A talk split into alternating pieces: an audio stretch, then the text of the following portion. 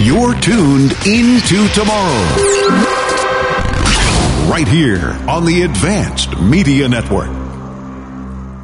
This Into Tomorrow podcast is hosted by our partner Blubrry Podcasting. We couldn't be happier with their service. You can get 30 days of podcast hosting free by simply visiting their website at blubrry.com.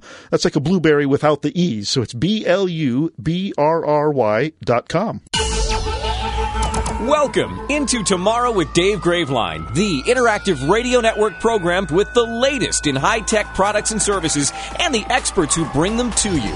This is Into Tomorrow. Here's Dave Graveline. For the weekend of Friday, April 29th, 2022, you're tuned into tomorrow. Thanks for joining us. I'm Dave Graveline. I'm Chris Graveline. And you know, this is our 27th year on the air, bringing you the latest in cool consumer tech.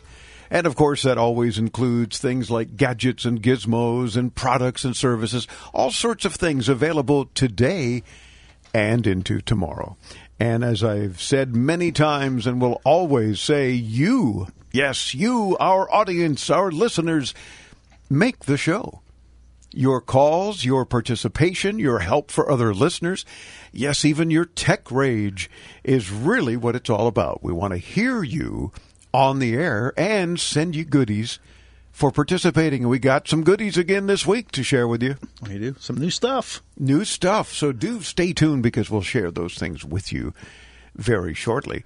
Meantime, lots of big tech news this week and commentary, including IFA, the first full on, full scale tech experience of 2022, officially announcing this week that the show will go on in person in Berlin in September. All the ins. So what you're saying is tech is back? Yes, it is. And some might say it never left, but it's certainly back with IFA. Well, it wasn't really back at CES. That's true. Boy. it was it was roll a cannonball down empty aisles. And they even cut a day short. It's only a four day show. They cut it to three days because nobody was there. And with some of the booths, tech was only there represented by QR codes. Yes, well, that was that was really fun. Big giant spaces there, like LG, uh, doing nothing for anybody but putting QR codes on blocks of wood every few feet. So yeah, scan here if you want to learn about this TV. You know, yeah, they didn't even have any TVs Yeah. or any product showing, just blocks of wood. Well, that was the stupidest thing ever. But hey, what the heck? That won't happen at IFA. And of course the bigger news this week is uh, you know Elon bought the bird. Well, you know, you too can mold an anti-social media platform into the into the image that you have for it.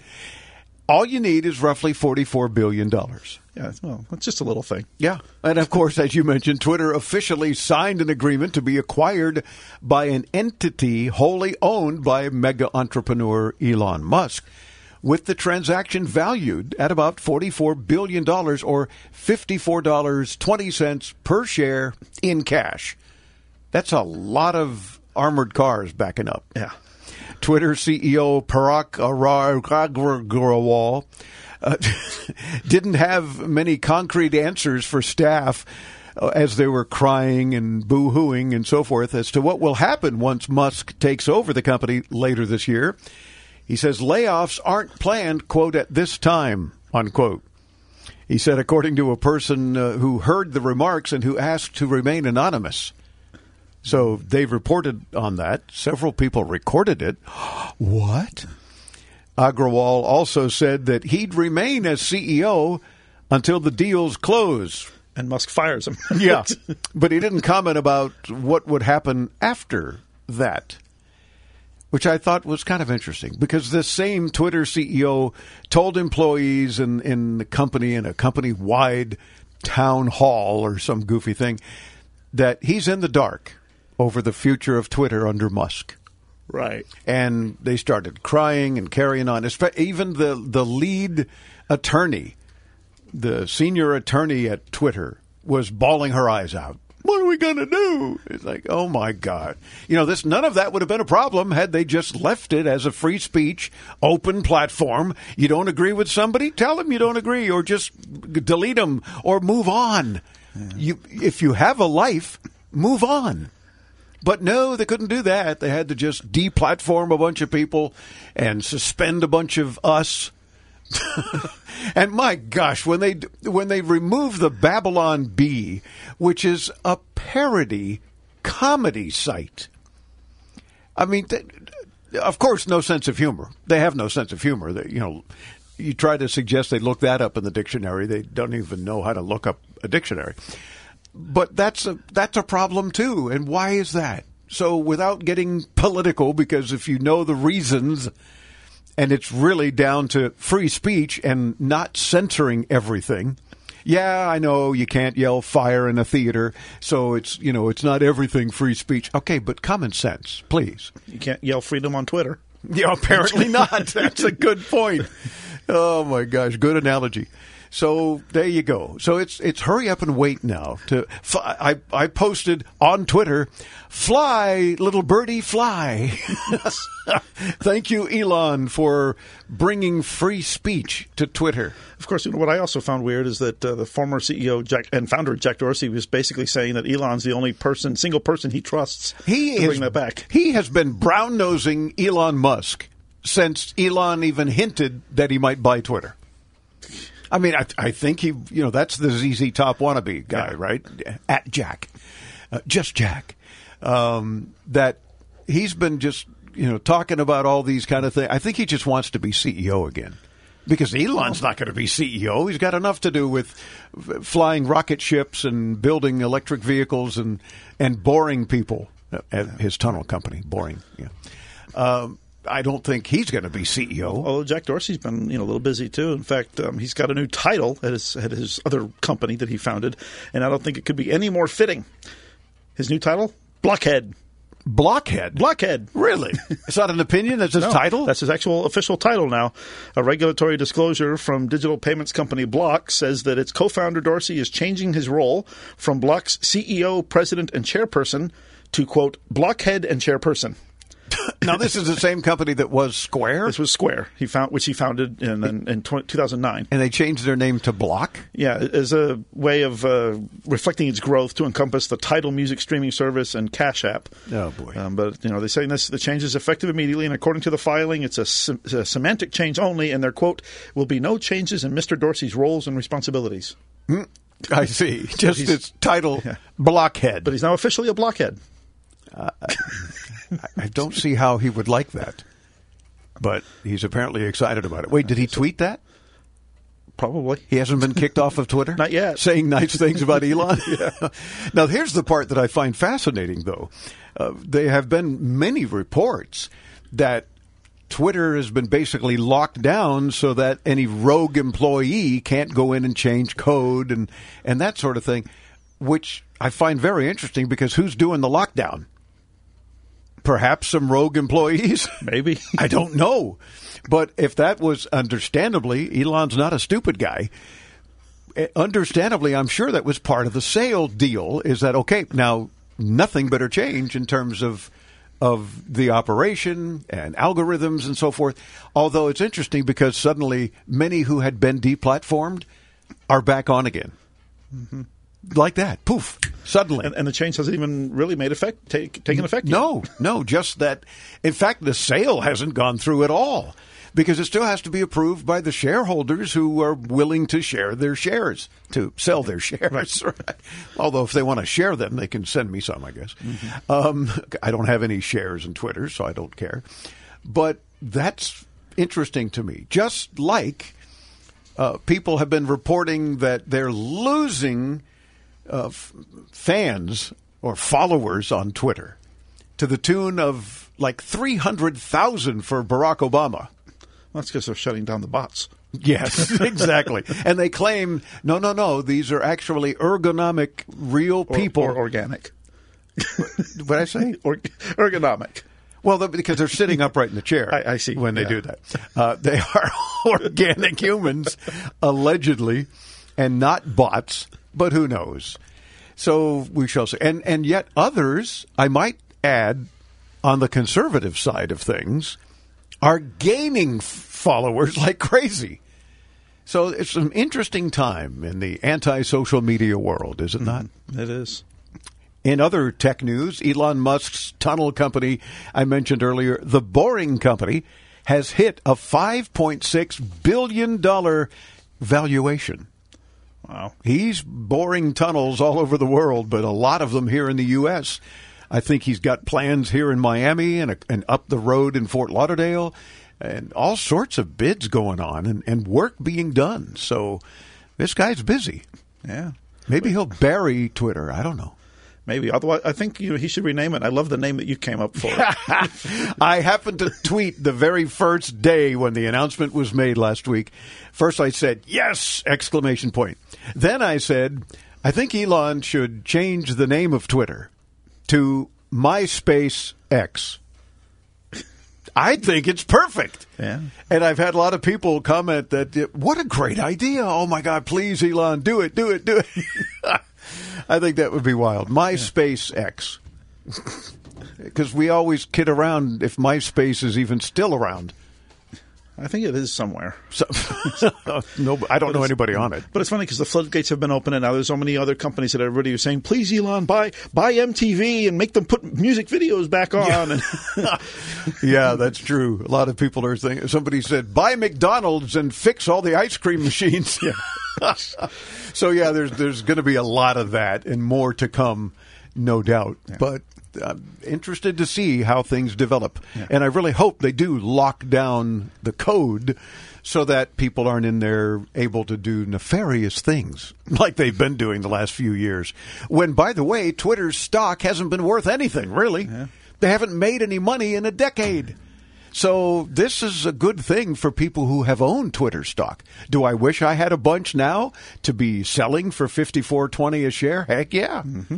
But because we try to maintain some sense of objectivity, I never buy any tech stocks. Never have in the 27 years we've been doing the show because I want to be able to slam companies as as well as commend and condemn them as we deem appropriate. Mm-hmm.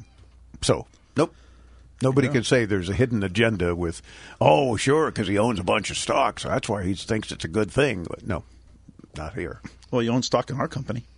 So yeah. You own all the stock. All, all of it. Google users apparently will now be flagged for using what the search giant feels are incorrect words uh, while searching as they launched an inclusive language function. So, in other words, you go on Google and you search for something. Right. If you use a word that they don't agree with, they're going to interfere and suggest you change that and, word. And same thing in, in, Google Docs if you're typing words out. Uh, the move uh, of Google is to avoid the use of politically incorrect words. Oh, if a user please. if a user uses terms deemed politically incorrect by Google, a message pop up, pops up that reads, "quote Inclusive warning: Some of these words may not be inclusive to all readers. Consider using different words."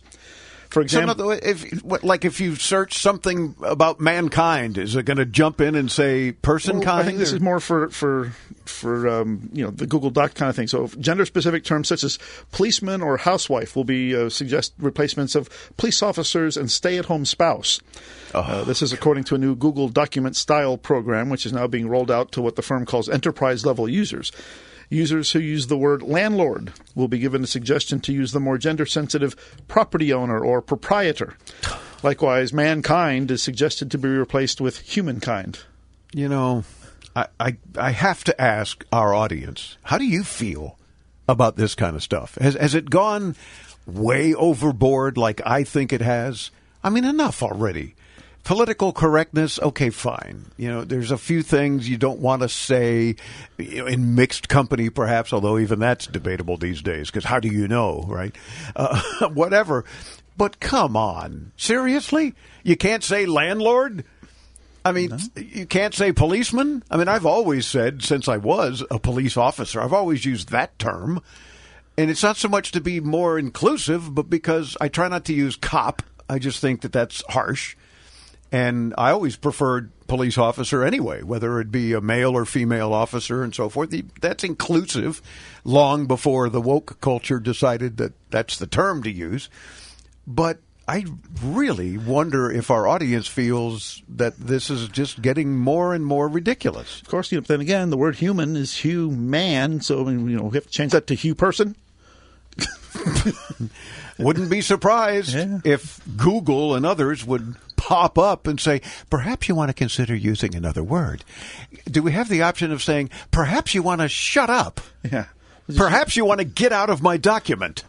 Perhaps I'll want to use, dare I say it, Bing. Oh, God. Are they still around? I maybe I'll have to Bing it. You I think you, you should look into that because we don't know whether they're around or not. A- And you really probably should look them up. Yeah, I think I'm sure Bing is still around. Are you sure? Yeah. Uh, I'm not so sure. I don't know. I miss my Alta Vista. Yeah. Now they're not around anyway. They're are they? around. Oh, so you want to go to Yahoo and search Bing to ask about Google? Right. All right. Good luck with that. Yeah. Want to remind you, by the way, we're coming to you from the Dexcom G6 studios. Make knowledge your superpower for managing diabetes. Be sure to visit dexcom.com. That's Dexcom. Dot com.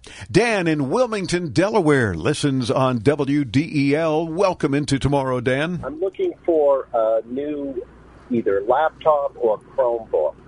Trying to decide which would be the best option for moderate home activity, spreadsheets, a little bit of Word documents, specifically for my father. He's late 70s and not too tech savvy, but I'd like to find something easy for him to use that keeps him stimulated, but not as complicated as perhaps a PC. Any recommendations that would be good for somebody who's a senior citizen. Nowadays, everything is email, and unfortunately, his phone is too small for him to, to use the QWERTY keyboard. Ah, well, Dan, first of all, commending you for helping take care of your dad like that. I hope by the time I'm in my late 70s, because of all these years hosting the tech show, that I continue to be at least somewhat tech savvy. I'll probably be more frustrated with tech by then, but I can understand his concern. But if you want something that's not as complicated as a PC, then of course a laptop is automatically out. A laptop is just a portable PC as opposed to a desktop stationary PC. Now, a Chromebook would definitely be a much easier option for him. It would restrict him to mainly using a browser, which should be enough for text editing and spreadsheets, but he won't be able to open standalone Word, for example. He'll have to go to Microsoft's site to use the online version of it. The same goes for spreadsheeting. He can use Excel or a competitor like Google Sheets, and they'll probably correct his verbiage, uh, but will be something online rather than the full Excel interface. And if the only problem with his phone is that the keyboard's too small, but otherwise his needs would be met by the phone, uh, then a tablet might be an option for him too. Uh, they're bigger if he wants to use the screen. They're simpler than a full laptop, but more powerful and versatile than a Chromebook. And it's possible to connect a keyboard to them to make typing easier for him. True.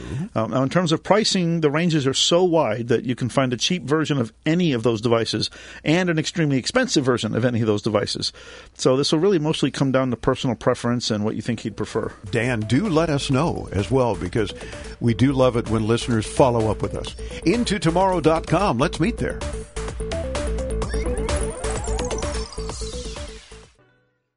Nothing is more important than protecting your family and property. That's why you should make a free call right now to Vivint, the number one smart home services provider in the U.S. Vivint will make your home safer and more secure with a state of the art system that's so simple to use. Vivint smart home specialists provide award winning monitoring of your system 24 7, 365 to respond to any emergency, even when you can't. And with the 4.5 star rated Vivint smart home mobile app, control your entire house from anywhere. Locks, cameras, security system, all at your fingertips on your mobile device. Call Vivint now and get a free quote, professional installation, and full smart home service for as little as $2 per day. Equipment purchase or service agreement required. Conditions apply. Call now. A smart home is a safer home, so protect your family and your property, home or business, with a Vivint smart home system. Call 800 689 3005. 800 689 3005. That's 800 689 3005. 800 689 3005.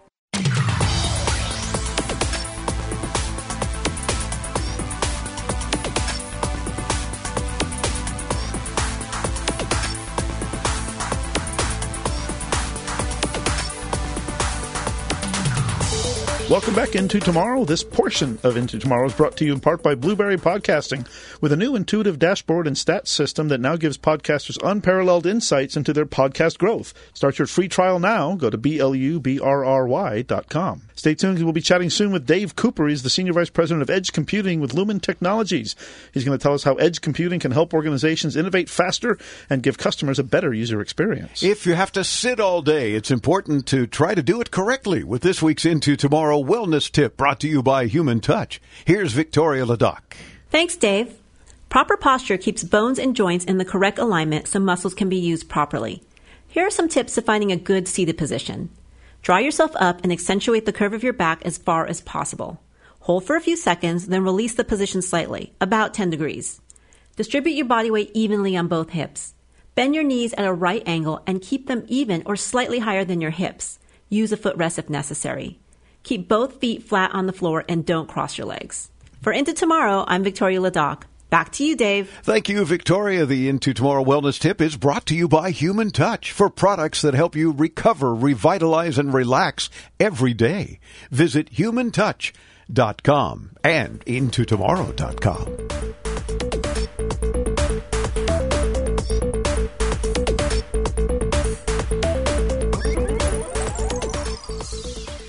Attention!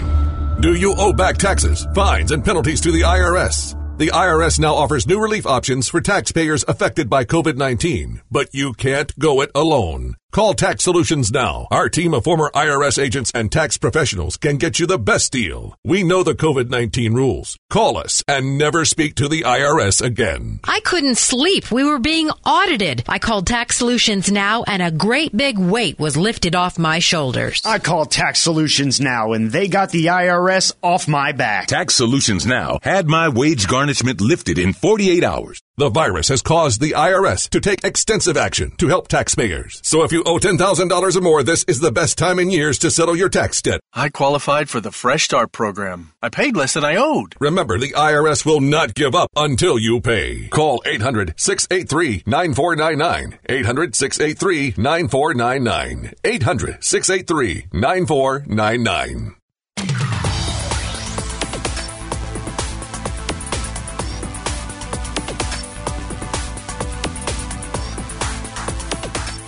Welcome back into tomorrow. I'm Dave Graveline, now in our 27th year, bringing you the latest in cool consumer tech, including things like uh, products, gadgets, gizmos, software, hardware, apps, all sorts of neat stuff involving technology. And of course, you make the broadcast with your calls, your questions, your help for other listeners.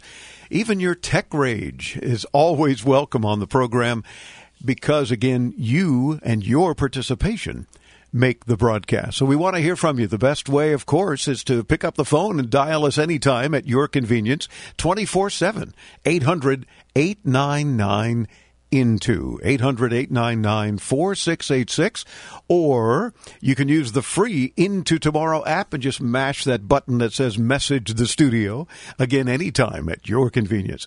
Or another new way that has a lot of folks participating visit our website anytime at your convenience on any device with a browser and a microphone. And click on the ask dave mic little red microphone on the lower right of your browser at intotomorrow.com. Our next guest is here to tell us how edge computing can help organizations innovate faster and give customers a better user experience. The Senior Vice President of Edge Computing with Lumen Technologies is Dave Cooper. Dave, welcome into tomorrow. How are you? Great, great. Thanks for having me, Dave. It's a pleasure to have you. First of all, tell us what is edge computing because I think a lot of folks listening are thinking, "Gee, I thought that was like a company name," or but what is it? It's a phenomenon, that's for sure. Well, edge computing is a is about delivering the power of compute and data closer to where digital interactions occur. And you know, listeners may wonder, what's a digital interaction? And it includes everything from interacting with your favorite game or how robotics are controlled to build your new car and the experiences you're having within a retail store. You know, all of this compute power has been key, a key enabler to innovation, especially over the last decade with the public cloud and edge computing is bringing that power even closer to people and devices. I like to think of it, Dave, as, as uh, sitting on the edge of your seat, perhaps, while computing, because it is exciting. It is about innovation and doing some unique things. Uh, so now, of course, I'm curious about how does it benefit businesses and consumers alike? Well, the, the key is innovation. You know, in, in, in this day of age, with businesses doing everything they can, leveraging technology, uh, to innovate and, and, provide better enhanced experiences for the customer. Uh, you and me in, in, our retail stores or in products or services, uh, innovation is absolutely critical. And that compute power is really uh, uh, unleashed the ability uh, for, for you know enterprises, businesses, small, medium, or large, to be able to get out there and bring those new services and capabilities to market. Uh, and edge computing is is essentially driving that forward to the next level, being able to to provide uh, interactions and experiences that aren't possible, uh, or at least perform at their best in the public cloud or the centralized cloud. And it provides those experiences that many of which uh, we may take for granted by you know simply walking into a store and and seeing these capabilities happen, these personalized digital experiences happening uh, all being you know accelerated through the use of edge computing technology. And Dave, I'm glad you mentioned cloud because I think a lot of listeners uh, are in my head saying, "Well, what's the difference then between cloud computing and edge computing?" Because they sound very similar. They do. They do. Well, you can think of edge as part of that overall cloud computing ecosystem. You know, today that public cloud and it's a centralized data center that sits somewhere in the United States uh, you know, normally where places are are low cost for power and cooling and what have you because of these massive amounts of amounts of, of servers and, and, and storage. Uh, and edge computing essentially shifts that data processing uh, from those centralized locations to the network edge where people and devices interact. And that minimizes the latency, maximizes that application performance. So it sits into that same cloud ecosystem but what I like to say is it completes the, the public cloud. Oh, okay. Well, that, that helps to narrow it down, I think. One of the fascinating things that, that I've learned from your website is talking about that f- a lot of folks say more than 50% that in five years, their most mission critical application will require five milliseconds or less to react. I mean, my gosh, you know, we're, we're always after more speed, more bandwidth, more everything, and we're never satisfied. But five milliseconds or less for mission, mission critical apps is very interesting. It is, and and and like you said, Dave, faster is better, and and in in terms of computing and, and the ability to take advantage of you know, technology like artificial intelligence and machine learning, uh, all these IoT data sensors that are being deployed into various uh, places uh, throughout our, you know, everywhere we walk into and, and manufacturing facilities and, and healthcare uh, facilities and what have you. All of this is, is enabled better by um, faster speeds, lower latency. Uh, and, and edge computing is enabling that. And, and as you, you know, as you see from that survey, uh, I think um, many folks within the, the enterprises uh, in the industry are looking to innovate using uh, you know platforms that are able to provide them this type of performance. I'm wondering then if you could give us some more examples of maybe the kinds of industries that are implementing edge technology and why they're doing it. Yeah, so you know we talked a little bit about retail, and I'll just you know expand on retail a bit uh, okay. uh, because it's it's it, you know it's pretty straightforward to many folks who walk into the retail establishments that are out, that are that are out there today. Uh, you know, walking in, being able to to have personalized digital marketing experiences, understanding uh, you know foods or products or other services that are specifically catered to them, um, and even things such as contactless checkout, uh, the ability to be able to to not just self checkout, but actually walk in and walk out with with products uh, without necessarily having to stand in line like we've traditionally done. Um, those capabilities, those are all enabled through the use of, of edge computing. Uh, another one is, is manufacturing, and, and, manufacturing is, is long is long since used technology to improve productivity and, and improve quality. Uh, and with those technologies like artificial intelligence and, and machine learning, uh, manufacturing is starting to use things such as predictive maintenance, mm-hmm. the ability to be able to proactively uh, determine if a component's going to fail in a manufacturing line and then schedule for it to be replaced. Uh, that's an amazing um, step up or improvement in manufacturing operations, and that as well is, is, is enabled through the use of edge computing. It really sounds like edge computing is powering really the future, it seems, of all kinds of industry it's very very exciting it, it, it, allows a platform for the next generation innovations to happen and, and, we're super excited about it as well you should be do you foresee a time where perhaps edge computing actually replaces cloud computing into tomorrow if you will or, or are they going to continue to work hand in hand do you think I think they're going to coexist and work hand in hand. There's there's a lot of, of great benefits with the public cloud. There'll continue to be great benefits. And anytime you need to be able to use massive uh, scale of compute and storage that's offered in these huge data centers, um, the enterprises will benefit from placing applications or data in the public cloud. Uh, but they'll also be able to, to extend those applications or, or applications that have that those those more demanding performance requirements into the, into edge computing locations. So it's it's really complementing each other, uh, providing that innovation platform for uh, the future of, of technology and, and, enterprise. Boy, it does sound exciting, and certainly the kind of thing we'd love to follow up with you on as we progress too. So, uh, the you guys have a very brief video right at your website, which I'll give in a moment, about edge computing and near zero latency for next gen apps. I mean, again, back to that whole speed issue, and we want it all, we want it now. Uh, that's pretty clever. How uh, if we can get to near zero latency, I don't know that we'll ever have zero latency because we have to react. we have to push a button. We have to request something. But near zero is is got to be the next best thing. Absolutely, it is the next best thing. Anything closer to those those digital interactions, those experiences, even at the millisecond level. Uh, you know, we we talk about five milliseconds as being uh, where we believe that um, that sweet spot is for edge computing, and we've mm-hmm. deployed. Uh, our edge computing platform throughout the U.S. to support that type of performance.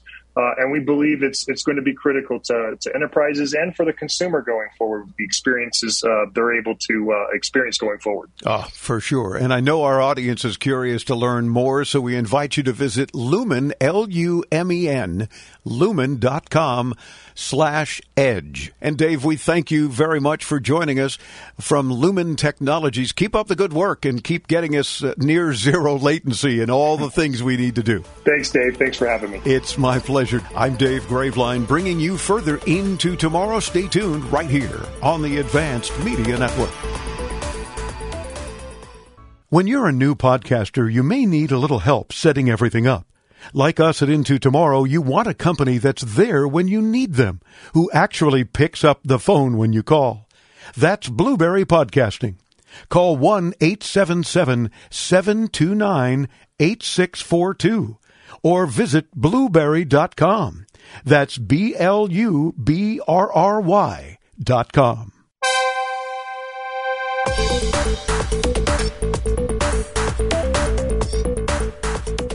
It's the Into Tomorrow broadcast. Welcome back. I'm Dave Graveline. I'm Chris Graveline. This portion of Into Tomorrow is brought to you in part by HughesNet, America's number one choice for satellite internet. Text radio to 35000 for more info. Again, text the word radio to 35000. Jump aboard the time machine. You got mail. Time to head into yesterday with This Week in Tech History. History, history, history, history. Here's Chris. History. This week, back in 1851, Dr. John Gorrie of Apalachicola, Florida, was granted a patent for mechanical refrigeration. Now here's something we hope you'll really like. The official title on the patent calls it the improved process for the artificial production of ice. Dr. Gorrie's basic principle is the one most often used in refrigeration today, namely cooling by the rapid expansion of gases. Before giving up his medical practice to pursue refrigeration, Gorrie's research involved the study of tropical diseases. His treatment was to cool the air around patients, which required lots of ice, in turn leading to his invention. So this was the rapid expansion of gases? Yes. Oh, uh, wow. Not, not, those gases. Oh, oh, oh. Uh, also happening this week in the same year in 1851, after learning the craft from his father, who had been an inventor and lockmaker, Linus Yale Jr. of Newport, New York, became well known for his patent of the lock and key. Nerd alert! Yale would amass 20 different patents, including designs for locks, safes, and post office boxes. Many of Yale's inventions are still in use today, and if the name Yale sounds familiar, it should. The company he started 153 years ago in 1868 is still one of the top manufacturers of locks today. Let's get nuts! In 1949, this week, Electronic Delay Storage Automatic Calculator, or EDSAC, ran its first operation. EDSAC was installed on the campus of the University of Cambridge Mathematical Laboratory in the UK. EDSAC. Oh, they have the internet on computers now. Yeah.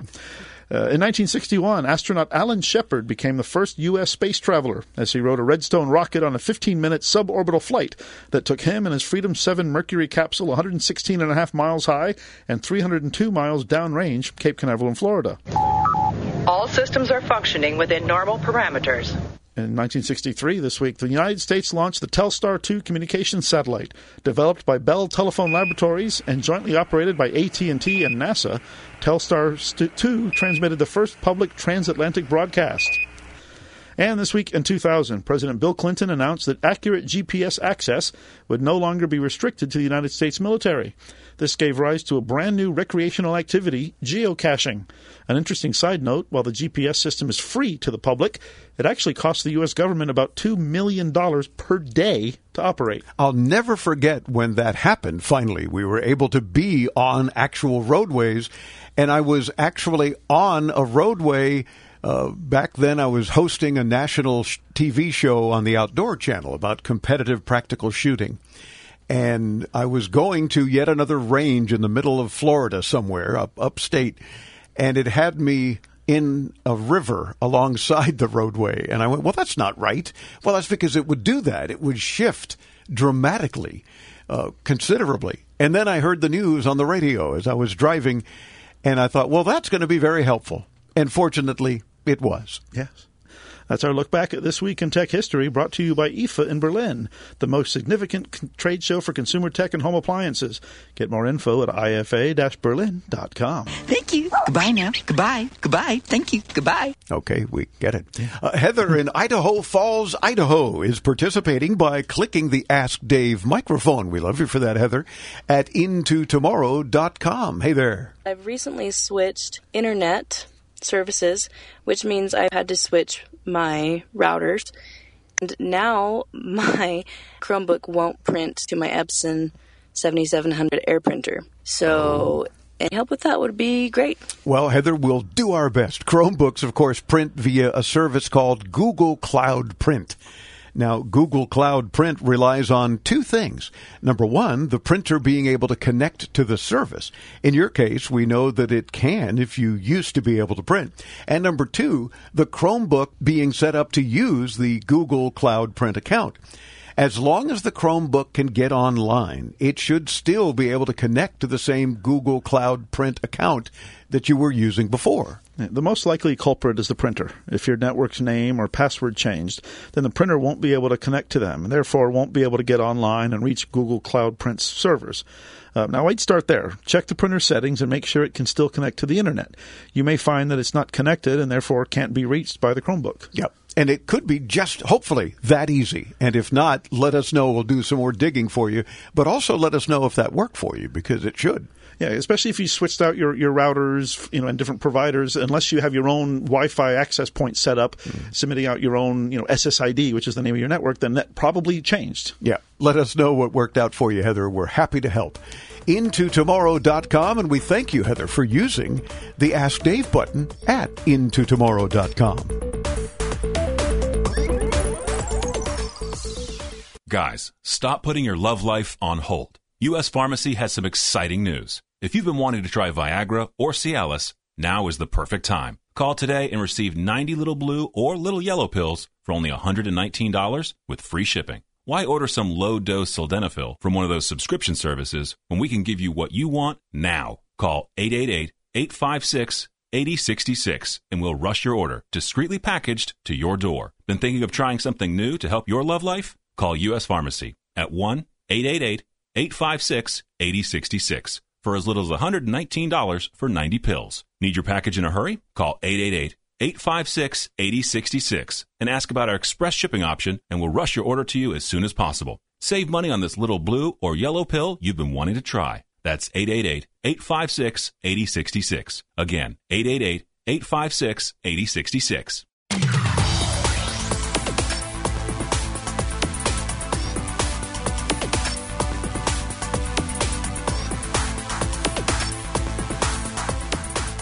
As Into Tomorrow continues, always reminding you to back up your important data frequently and check your spam filters regularly. You'll be surprised what important emails might end up in there, and you should whitelist them or mark them as not spam or always allow grandma to email or what have you. Especially if you recently heard your call on the air, you'll want to make sure to check those spam filters if you haven't otherwise heard from our prize team. That's very true because we get some people that say, gee, I participated like six weeks ago and I never heard from anybody. And did you check your spam filter? Oh, there you are. Yeah.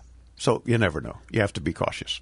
This portion of Into Tomorrow is brought to you in part by StreamGuys, streaming media solutions for the smartest businesses on the internet.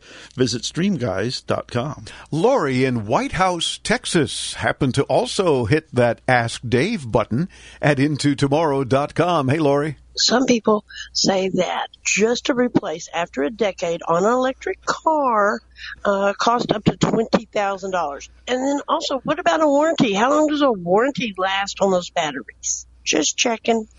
Good questions, though, Lori. The warranties really depend on the make and model. So be careful when you research them because they're not all the same, even if they look the same. For example, the Chevy Bolt, Nissan Leaf, and the various Tesla models all come with an eight year warranty. The Chevy and the Nissan models limit the warranty to 100,000 miles, and Tesla doesn't limit theirs based on miles, which on the surface sounds like a better deal.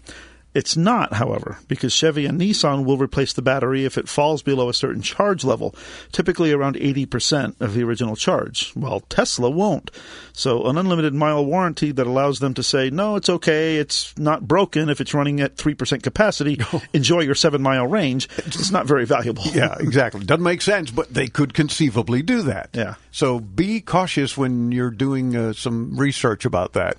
But I'm glad that we hopefully opened, uh, shed some light on the fact that you have to use caution on those things. It'd just be a lot easier to just, you know, keep a gas powered vehicle. Yeah, it would be. Some people might say not as inexpensive as an electric Well, vehicle after you've been able to afford to buy it. Well, it's, it's the same cost, just with the electric vehicle. You're spending that money up front. True. and you can't go as far. Yeah. Because you're going to have to charge up somewhere sometime, somehow. Uh-huh. Good luck with that.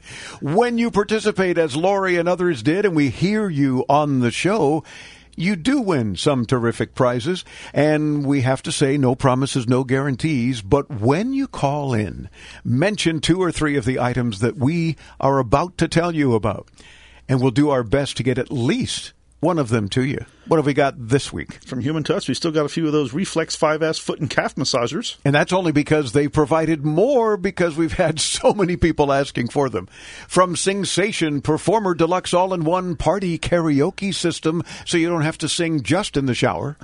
Benji Lock, we've got a couple left of their fingerprint padlocks. The key is at your fingertips. Oh, I love it. Scosche with Magic Mount Fresh Magnetic Phone Mount and air fresheners.